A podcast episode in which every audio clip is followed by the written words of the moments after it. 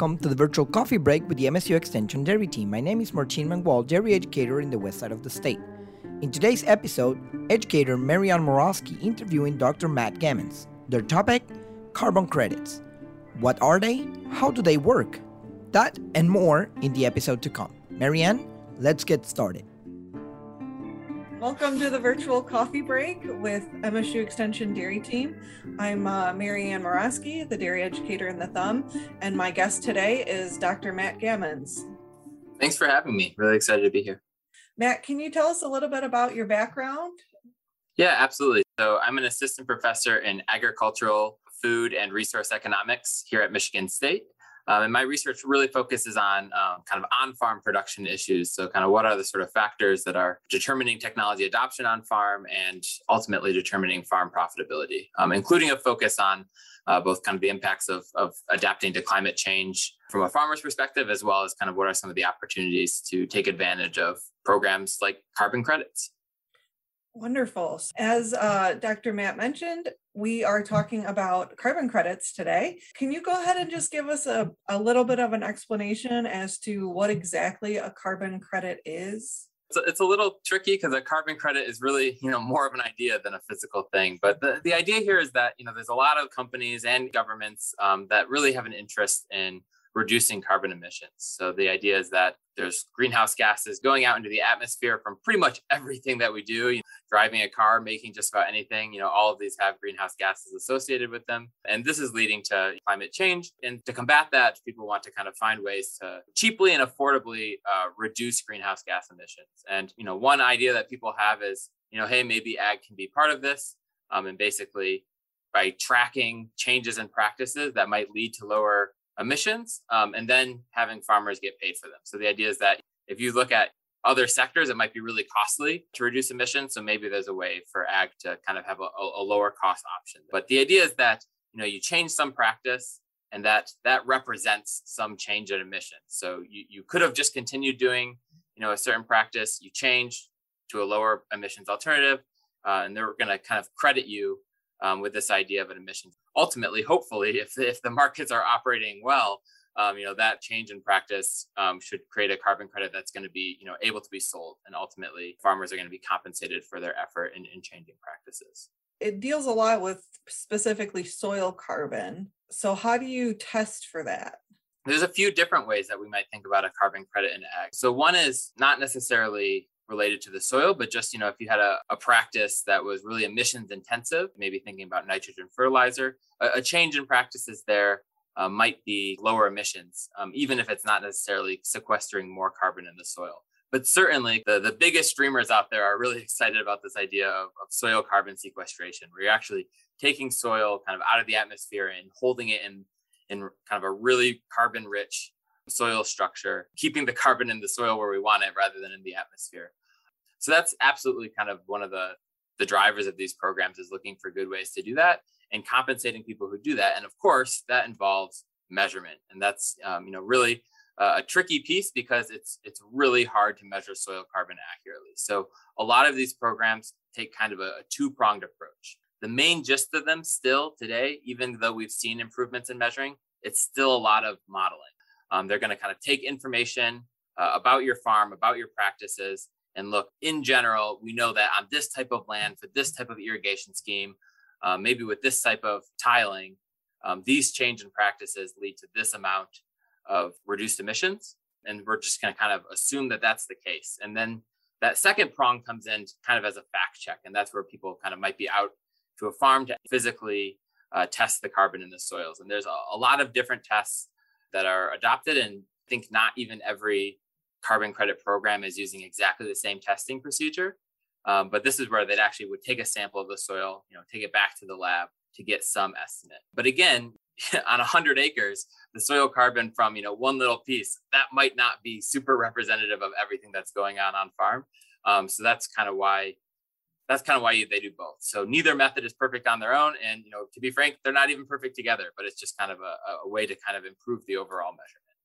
Okay, so it's kind of a both and scenario. Absolutely. Yeah.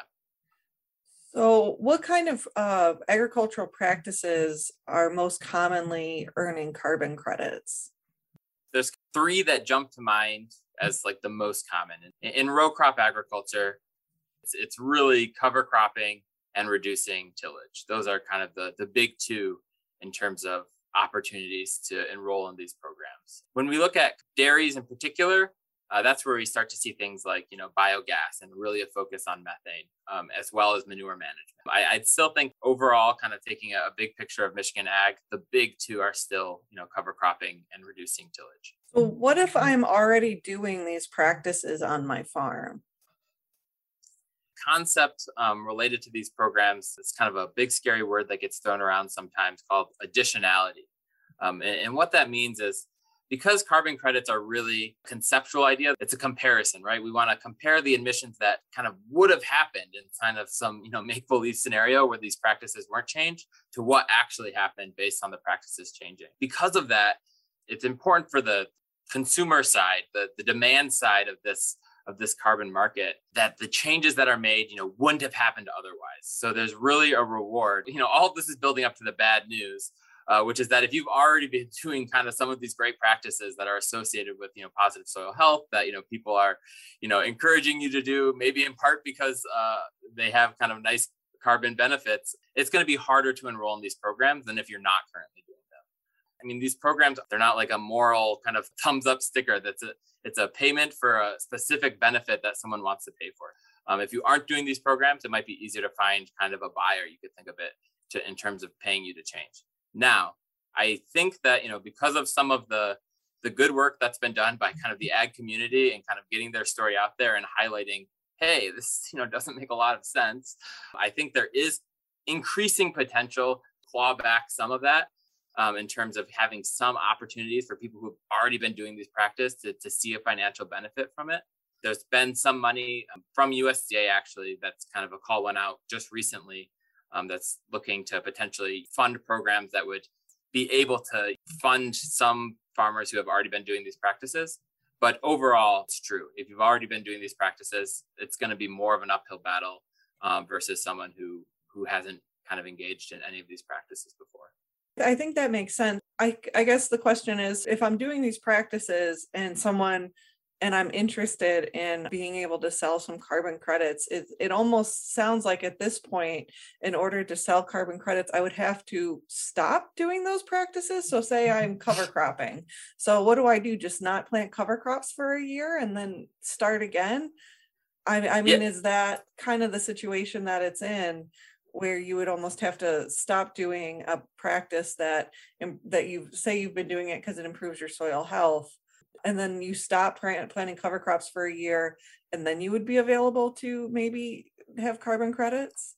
Yeah so your your story is definitely like highlighting kind of how how absurd some of these kind of additionality rules can be um, because that's exactly you know that's that's kind of terrible from a carbon perspective uh, because if you you know you stop these practices i mean maybe one year it's fine but if you start for a kind of uh, uh, you know a long period of time and especially related to tillage you can kind of undo a lot of the the carbon gains that have that you've accomplished. Um, so my advice would be um, a, a, couple different pieces. So one is, you know, you don't don't self eliminate yourself, right? You know, if this is something that you're interested in, even if you're doing these practices, reach out to to some of these programs um, and just say, you know, hey, I heard about that you're, you know, in the carbon market and interested in rolling farms, and, and I'm interested too, and I'd, I'd like to hear more about it. So you know th- these are these are salespeople, right? These are people who want to talk to you. They want to give you a pitch, um, and they they really want to work with you. So you know it, it's in their interest to kind of you know strike a deal that works.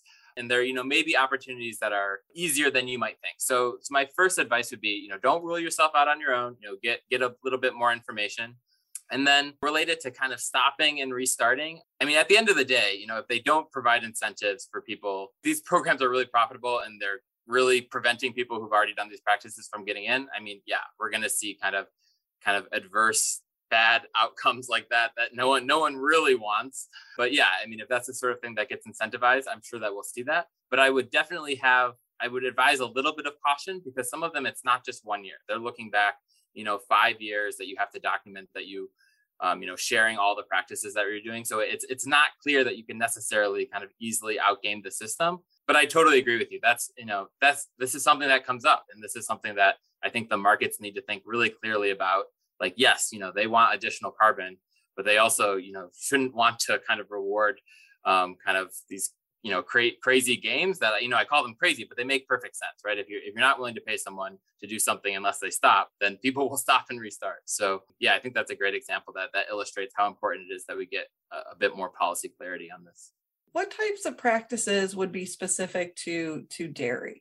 So I think the big one is really biogas, and so anaerobic digestion. One thing I, I, I probably should have mentioned earlier is that there's there's kind of different there are different flavors of these markets. From the farmer's perspective, kind of everything that we see on the table, and I, I, think anything that we're likely to see over the next five or even 10 years is going to be voluntary. And part of that is because, you know, there's a lot of people don't like to be regulated for a lot of reasons. You know, just the paperwork alone can be a hassle. So I think there's, you know, an appropriate pushback against the idea of kind of a mandatory program. And then the second piece that I alluded to earlier is that measurement is so hard. I mean, it just wouldn't make sense to have a mandatory program when you can't measure, you know, very precisely. But from the firm perspective, um, you know, there are entities that are regulated. So if you look at California, they have kind of their renewable fuel standard, and oil companies and carbon intensive industries are regulated and they are under a cap. Um, and what they can do is they can kind of strike a deal with farmers to basically pay farmers to ad- adopt practices that kind of gives them a little bit more wiggle room on their cap, right? So um, you know, rather than kind of making all the big reductions themselves, they're going to pay farmers to uh, change practices, and then they don't have to make as many changes themselves. So, so there's the, the total amount of carbon that's kind of being reduced is the same. It's just who's doing the reducing, and then you know who's who's getting paid. So the idea is that farmers do a bit of the reducing, and then they also are you know somewhat compensated for that. And because of this, California policy in particular has really driven an increase in payments for anaerobic digestion. So even farmers who are outside of the state of California uh, potentially can can get kind of included in this marketplace through contracts with California-based entities. So again, it's a, it's a little nuanced. So it's, it's voluntary from the farmer's perspective. You know, you don't have to have anything to do with California if you don't want to. But if you do, if there's an opportunity, um, then the fact that they have a mandatory program kind of increases the demand um, for some of these practices. So as I said earlier, you know, anaerobic digestion um, is the big one, and there's actually, um, and this is happening in Michigan. So you know, since 2008, I think there's been about a dozen facilities have gone in, and there's actually four under construction right now. So this is um, this is already happening. These are kind of anaerobic digestion facilities that have kind of a contract with kind of various organizations who are looking to kind of cost share on the front end and then make a continuous payment um, on the back end. As kind of a, a rule of thumb, uh, some of my my colleagues at the University of California, Davis, have done a calculation on kind of how much this this would cost, and it, it comes out to about you know six hundred and thirty six dollars per cow to install one of these. Now, some of that can you know potentially be be lowered through a, cost share where you get a government grant to to kind of reduce that upfront cost. But still typically the math kind of shows that you know this is not going to be feasible unless you're talking about kind of an operation with around 3000 cows. So this is really not for kind of you know smaller operations. This is something that you know once you're kind of at a, at a large scale it, it might be might be something to look into anaerobic digesters are they're optional um, you know or voluntary and you you can get some cost share in building them but once you have them built you're now eligible for some type of carbon credit payment. Is that correct? Potentially, I guess. Yes. Yeah. So so what what this calculation would look like is kind of basically a, a few steps. So one, what would be kind of the the methane emissions that kind of would have happened if it, if it wasn't for this facility, and then there's kind of a conversion to to convert those methane units into a, a carbon dioxide equivalent.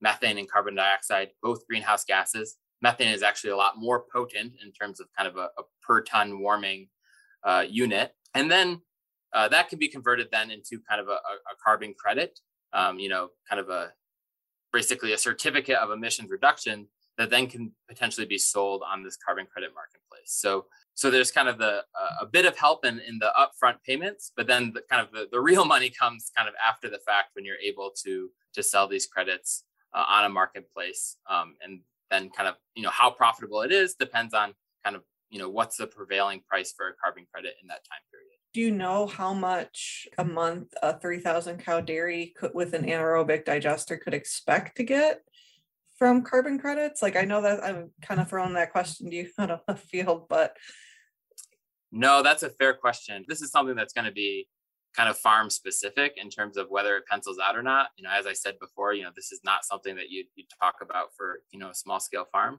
Um, but certainly kind of when things are kind of up and rolling I, I do think that there's a potential if it's done right um, to have a, a profit opportunity. In your opinion, can they be profitable? Are, are they worth looking into and actually considering? I feel in the past, anaerobic digesters aren't necessarily always profitable because they um, involve not only a lot of time management, but you're also feeding in a, a, lot of manure and the product that you get out in in terms of manure solids to spread on the land isn't always you can kind of get like a little bit of a less land coverage with that product than you would with just regular manure so does an anaerobic digester pencil out to be a profitable choice in most yeah. cases so i i would think about I mean, in most cases, you know, you know, probably, probably not. There's four under construction in Michigan, right? You know, not 400. So, so this is something that it's, you know, not not everyone is jumping at this, and I think for probably good reason. As you know, I, I'm kind of, you know, coming at this more from maybe a, a row crop perspective than a dairy perspective. So, you know, if if you want to kind of jump in, I, am happy to kind of have a back and forth. But for, from my point of view, I think you know, if someone's like really happy with their manure management scheme currently, you know don't throw a giant wrench in it you know if things are going well and you you're happy with the system you know i don't think that this carbon market is necessarily you know a reason to blow it up and start from scratch but if you're kind of you know troubleshooting this issue already and looking for ways to potentially you know make a profit with it. And you kind of have a and you find the right partner right? So this time management piece is huge. You know this is this is not something that you want as like a side job. Like unless you have some background in this this is really you know it's not a fun hobby. Uh, it's you know a very you know professionalized industry. So if you find kind of a, an investor or um, you know a, a, corporation or company that really wants to kind of spearhead this for you on your farm and, and manage it um, and you're kind of happy with kind of the, the piece of the the profit that you would split with them um, that would be the setting where i think it it would work um, you know i wouldn't kind of advise yeah, you do not want to be the person managing this if you run a dairy. You don't. You probably you just don't have time. I don't think this anyway. So, um, so yeah. So the time management piece is huge. Um, so you have to you have to hire that out. I think that's a kind of a must do for this these types of schemes to work. In the dairy industry, there have been an increase in feed additives that reduce the amount of methane that a cow produces. Um, is that something you can earn carbon credits off of? so this is what's most exciting to me. Um, so, well, let me start with the bad news. You know, right now, I, I think I haven't seen kind of a, a, lot of the the major players have a lot of excitement about kind of carbon credits for feed additives. But I, I think that that's an, another piece where like the ag community again maybe needs to work on kind of doing some communication and some some advertising for ourselves because uh, I think there's a, a real opportunity for there to be kind of you know low hanging fruit you might call it in terms of you know just a, simple change in diet um, that leads to kind of a, a, reduction in the methane. Farmers should be compensated for that if there's this kind of whole market infrastructure in place.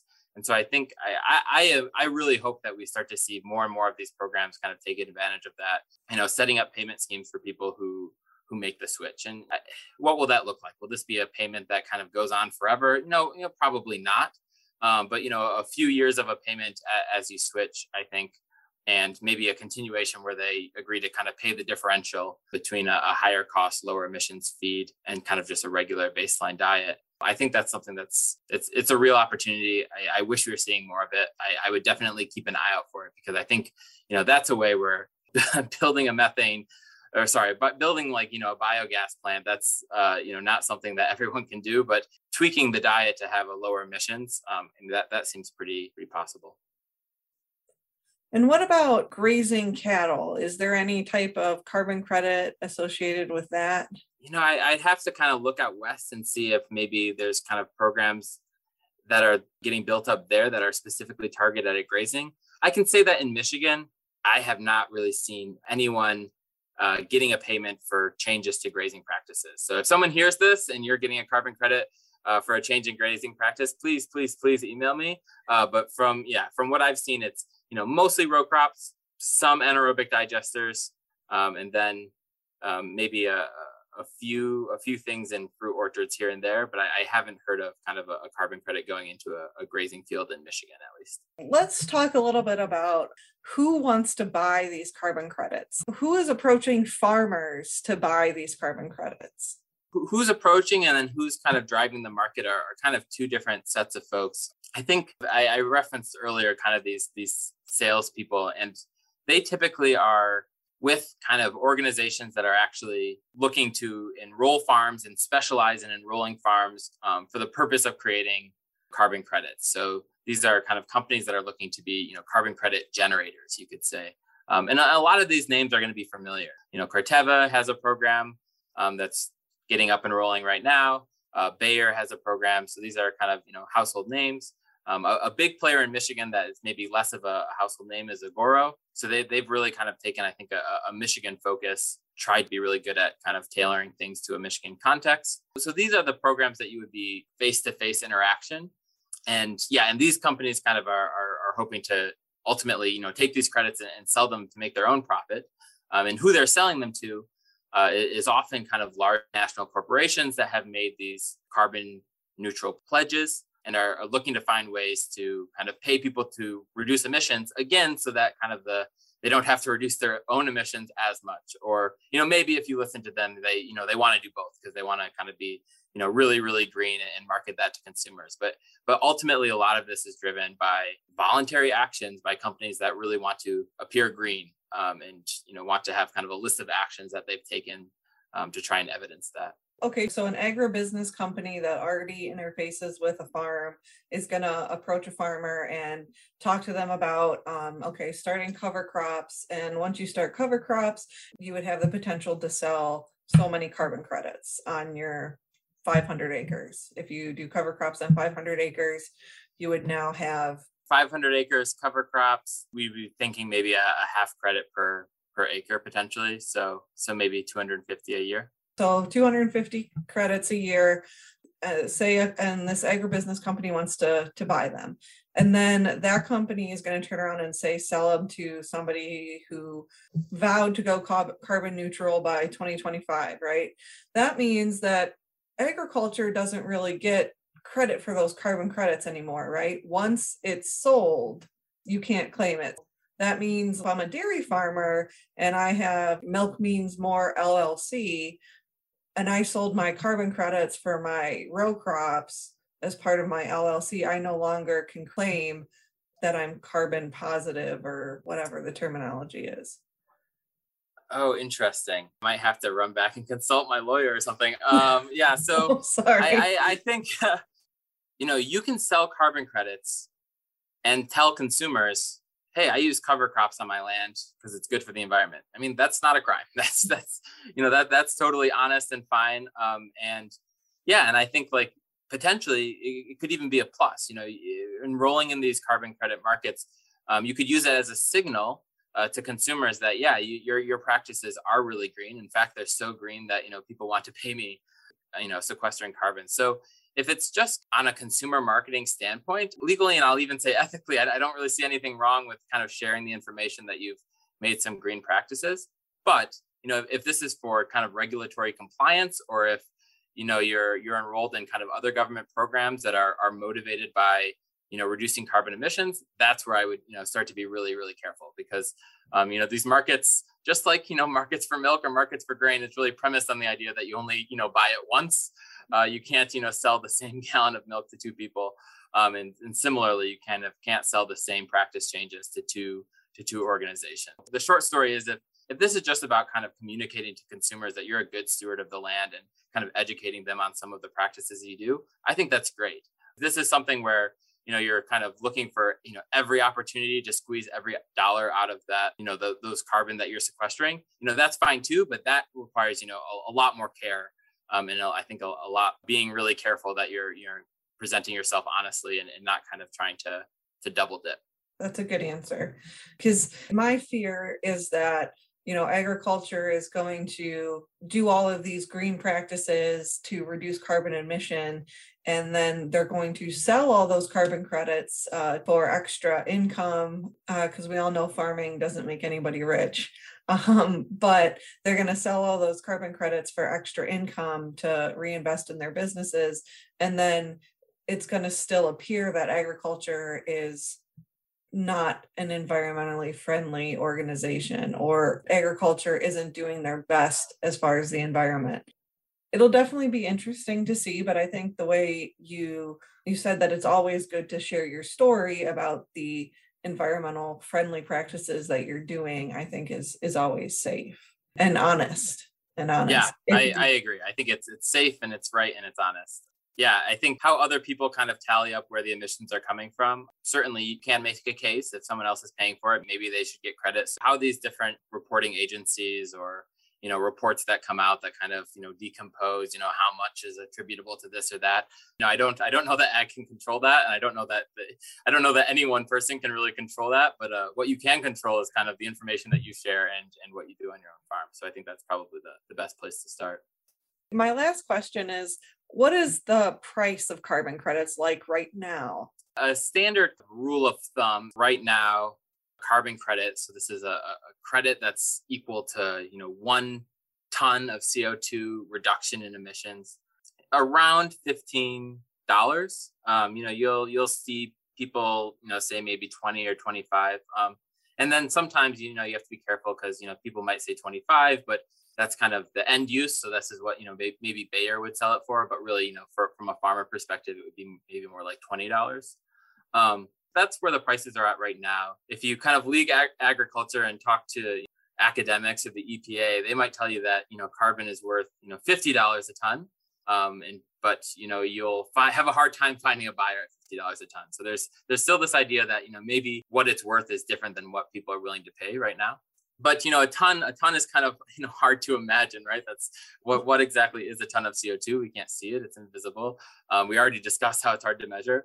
Um, so, you know, where does this translate in terms of kind of payments for specific practices? I think kind of disappointingly low numbers right now is is the is the real answer. So, um, you know, I don't have all the numbers, you know, right on the tip of my fingers, but we're talking about on the ballpark of six to maybe if you're lucky, twelve dollars an acre for kind of a, a change in, in cover cropping and some you know some will even quote you numbers that are lower than that. So you know certainly anything less than five dollars an acre this is probably you know not worth the paperwork. If you start to stack practices and you're strategic and you know have the type of land that's good at sequestering carbon you know maybe you can start to get numbers that are you know up towards you know $15 an acre which is where you know maybe this would start to you know be a factor. But i think i think a lot of this is is this idea that these prices might go up right? So um, so it's not that kind of you are locked in at $15 an acre and you have no opportunity to see a plus side. It's actually the reverse. So typically these companies will offer kind of a, a price floor, say you'll never get paid less than $15 a credit, sorry, a credit, not an acre. Um, but you know, if this price goes up to you know thirty dollars or forty dollars, or you know, as I said before, you know, some people think these ought to be worth fifty dollars. You would be able to see kind of benefit from that that price rise you know, like anything else, it really, you know, it depends on where the prices go. You know, whether should you grow, you know, corn or soy, or should you, you know, try and grow some carbon? Well, you know, tell me what the price is going to be in 10 years. Um, and, and that can be hard to know. But the fact that, you know, companies are offering to to provide a price floor, you know, gives you some indication that they at least really think the price will go up. You know, otherwise they wouldn't offer that floor. So these price floors, is that something that would be in your contract with the agribusiness company that you sell your carbon to? Yeah, so we haven't talked too much about contracts. I, I want to emphasize that, you know, these contracts, they are not one size fit all and they are not all the same. So, you know, if you think, well, you know, everyone probably will give me the, uh, an equally good contract, that is really not the case. You should really shop around and, and if you can, I would really advise having a lawyer take a look at it before you you sign anything because these can be you know really long term contracts that you know the fine print can really make it different from a, a profitability standpoint. Um, but yes, you know this all of these kind of, you know, what happens if the price goes up? What happens if the price goes down? What happens if I change these practices and I'm doing everything right, but you come out to my farm and you can't measure, you know, an emissions, uh, uh sorry, a, a, soil carbon increase? Um, you know, all those things are things that should be you know delineated and and certainly the the big one is how long is this commitment for so um, you know a typical contract is 10 years this is something and, and this is a point of frustration i know too is kind of if you're renting land you can't sign a 10 year contract even if this is something that maybe you would be interested in doing this is something that you you'd have to collaborate with on uh, with the landowner um, or more realistically you know potentially the landowner would kind of be the the instigator of this and would go out and find a renter who wanted to participate. Long contracts, lots of fine print, just like anything else, you know, slow and steady and careful before you kind of commit to a bunch more paperwork, I think is is the best choice. Thank you so much. Um, I feel like I have a, a much better understanding of uh, carbon credits and kind of what the industry is kind of currently looking uh, like right now. So I really appreciate you uh, joining us. Um, and uh, if someone wanted to get a hold of you after this podcast, they can find you on the MSU website. Yep, Matt, Ag Economist, MSU. Yeah, definitely shoot me an email. Thanks so much for having me. Thanks, Marianne and Dr. Gammans, for today's conversation. I know many producers will appreciate the knowledge shared in today's episode. Often we hear how carbon credits are gaining interest in the farming community. To all the listeners, stay tuned as this season is just getting started and many new episodes are on their way. Until the next episode, I hope you'll join us then.